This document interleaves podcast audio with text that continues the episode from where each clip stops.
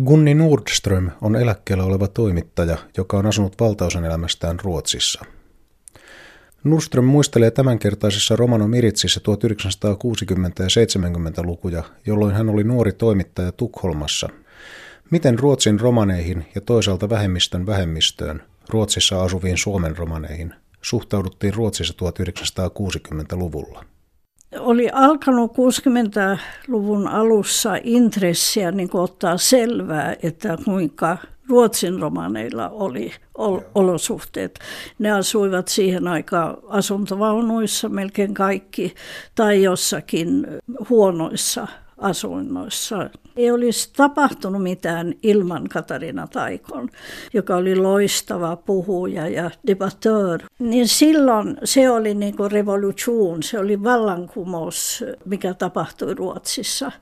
Gunni Nordström kertoo, että tuohon aikaan noin tuhannen hengen Ruotsin romanien yhteisö eli edelleen varsin erillään muusta yhteiskunnasta.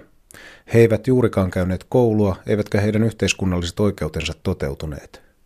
Muutos alkoi, kun Katarina Taikonin kirjat herättivät tietoisuuden romanien oloista. Kuka oli Katarina Taikon? Hän kuului Kelderassa-ryhmään. Hänen äiti oli ruotsalainen kyllä. Ja hän vasta 26-vuotiaana niin hän, hän sai käydä koulua ja sai oppia lukemaan. Mutta hän, hän oli ennen sitä ollut vähän sen mukana teatteripiireissä ja tällä tavalla, että hän oli tottunut esiintymään. Ensin tämä kirja Sienaska, se oli niin kuin se, joka käänsi koko, koko kehitys tai nopeutti sitä Katitsikirjat taas, niillä oli pitkäaikainen vaikutus lapsien keskuudessa ja nuoret ja, ja näin. Ja sittenhän nyt viime vuodet tässä niin tuli tämä filmi Katarinan elämästä.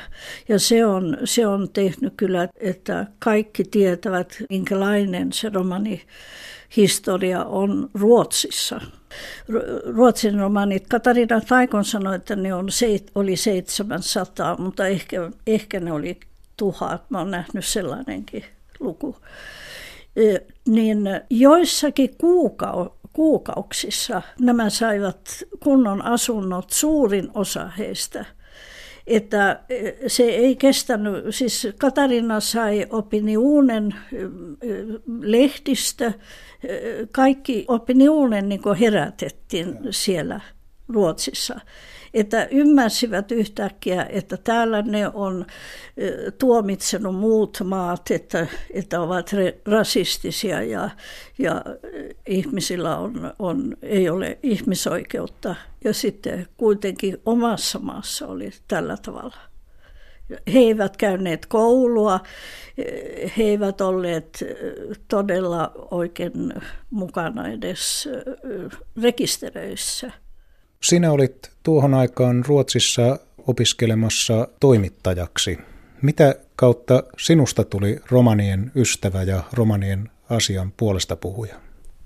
No se oli ehkä niin yksinkertaista, että mä haastattelin Katariina Taikon – ja ei voinut olla ottamatta niin kuin intryck, miten sitä sanoo, että mä rupesin ajattelemaan, että millä tavalla on olla romani Suomessa. Ja muistinhan minä vähän sen lapsuudesta ja tiesin, että se ei voi olla niin häviä Suomessakaan.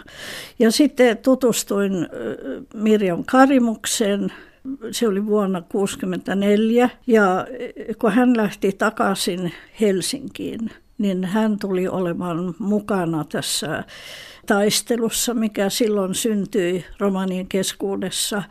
Ja minä tapasin siihen aikaan jopa hänen sukulainen Ferdinand Nikkinen, joka oli, voi sanoa, Suomen Katarina Taikon jo 40-luvulla, niin hän kirjoitti sellainen ohjelma, mikä muun muassa tutkija Sarita Freeman Korpela on sanonut, että että se oli aivan moderni ja olisi ollut fantastinen alku uuteen politiikkaan. Mutta siihen aikaan mustalaislähetys ja ne vanhat ukot, joka siihen aikaan oli siinä, joilla oli mahtia, niin eihän ne päästänyt Ferdinand Nikkinen mihinkään. Mainitsit, että tutustuit Mirjam Karimukseen. Kuka hän oli?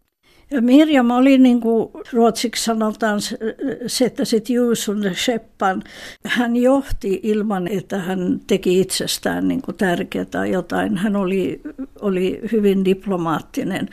Hänellä oli romaanikulttuuritausta Heinävedeltä, missä hän oli kasvanut, ja hänen isä oli sellainen vanha romaanipatriarkka. Ja tämän, vaikka hänellä oli jo ammatti valmiina ja jopa kaksi yritystä, romanielämä veti, niin, kun, niin hän, hän meni sitten naimisiin ja sen taustan mä luulen, että kaikki vanhemmat romanit tietävät ja, ja varmasti säälivät hänen kohtaloa.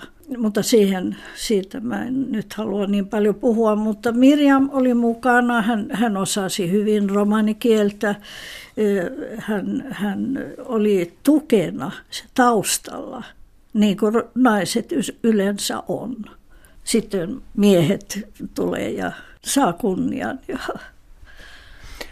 Olet kirjoittanut suomalaisen kirjallisuuden seuran julkaisemaan Suomen romanien historiakirjaa laajan artikkelin Ruotsin romanipolitiikasta ja erityisesti Suomen romanien vaiheista Ruotsissa. Artikkelista käy hyvin selville, että romaneiden ohella silmätikuiksi joutuivat monesti heidän ymmärtäjänsä ja tukijansa myös. Yksi näistä henkilöistä oli myöhemmin romaniasian neuvottelukunnan pääsihteerinäkin toiminut Paavo Lounela, joka tuli Tukholmaan suomalaisen seurakunnan papiksi 67 vuonna. Millainen oli Paavo Lounelan tarinan alkuvaihe romanien ystävänä ja heidän oikeuksiensa ajajana? Niin hän sai järjestys näihin meidän yrityksiin niin kuin saada parannuksia aikaan. Siellähän oli sellaiset pionjäärit niin kuin Miranda Blomerus. Hän oli yksi niistä, joka tuki Paavo Lounella, joka oli hyvin konkreettinen. Paavo sanoi, että tehdään vaikka työryhmä. Ja siitä se alkoi vähän systemaattisempi ja sitten Paavo ei silloin ollut enää mukana, mutta 72 me oltiin valmiita niin perustamaan yhdistystä. Ja Paavo Lounella myöhemmin oli sitten myös Suomessa tunnettu romaniaktivisti. Hän oli romaniasian neuvottelukunnan pääsihteerinä, eikö vain? Joo, hän, hän, muutti, hän tuli ensin Suomen suurlähetystään työhön. Hän oli sosiaaliatasea siellä, mutta sitten muutti myöhemmin Suomeen ja on ollut tähän saakka kiinnostunut romani-asioista. Ja hän on muun muassa tehnyt työtä myös vankiloissa ja ottanut selvää vankilo, vankien olosuhteista. Maaliskuussa 1969 Pohjoismaiden neuvosto suositteli Suomelle ja Ruotsille muun muassa romanien asuntoongelmien ratkaisemista. Gunni Nordström ja Seija Ketola selvittivät Ruotsin sisäasiainministeriön tilauksesta asiaa haastatellen yli neljää ja puolta sataa romania heidän oloistaan. 20 prosenttia heistä, jotka haastattelimme, heillä oli jonkun verran niin kokonainen koulutus oli 20 prosenttia, jotka ei ollut käynyt koulua oikeastaan yhtään. Muut, niin niillä ei ollut kokonainen koulutus, että oikeastaan lain mukaan heitä voi katsoa niin kuin luku- ja kirjoitustaidottomia, jos, se, jos on alle neljä vuotta koulussa. Niin että aikuiskoulutus oli se suuri kysymys, mikä meillä oli päämääränä. Ja sitten, sitten se, että herättää viranomaiset Suomessa näkemään, että tässä tulee ihmiset, jotka tosissaan ovat sosiaalipoliittisia pakolaisia, koska sitä ne oli. Ne oli hädässä. Sitten vuonna 1972 perustettiin Tukholman suomalainen romaniyhdistys ja Perustamiskokouksessa oli jo paikalla runsaat sata Suomen romania. Johtokuntaa valittiin 12 henkilöä, kahdeksan miestä ja neljä naista. Sinä olit yksi ensimmäisen johtokunnan jäsenistä. Puheenjohtajaksi tuli Edward Grönfors, mutta hän oli tämmöinen iäkäs romanimies, joka antoi, voisi sanoa, symbolisen hyväksynnän yhdistyksen toiminnalle. Ja varapuheenjohtajaksi valittiin Seija Ketola. Sitten, koska Edward Grönforsin terveydentila oli aika heikko jo tuossa vaiheessa, niin Armas Lind erityisesti tuli romaniväestön edustajaksi ruotsalaisen yhteiskunnan suuntaan ja viranomaisiin.